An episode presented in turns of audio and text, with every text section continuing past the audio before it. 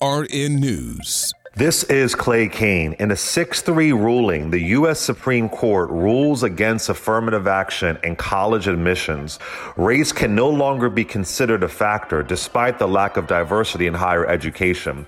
The justices ruled in favor of a Harvard University group calling itself Students for Fair Admission, which accused the school of holding Asian American students to a higher educational standard than it does African American or Hispanic students. However, the lower court found no evidence of this. Affirmative action was created by a black Republican named Arthur Fletcher, known as the father of affirmative action.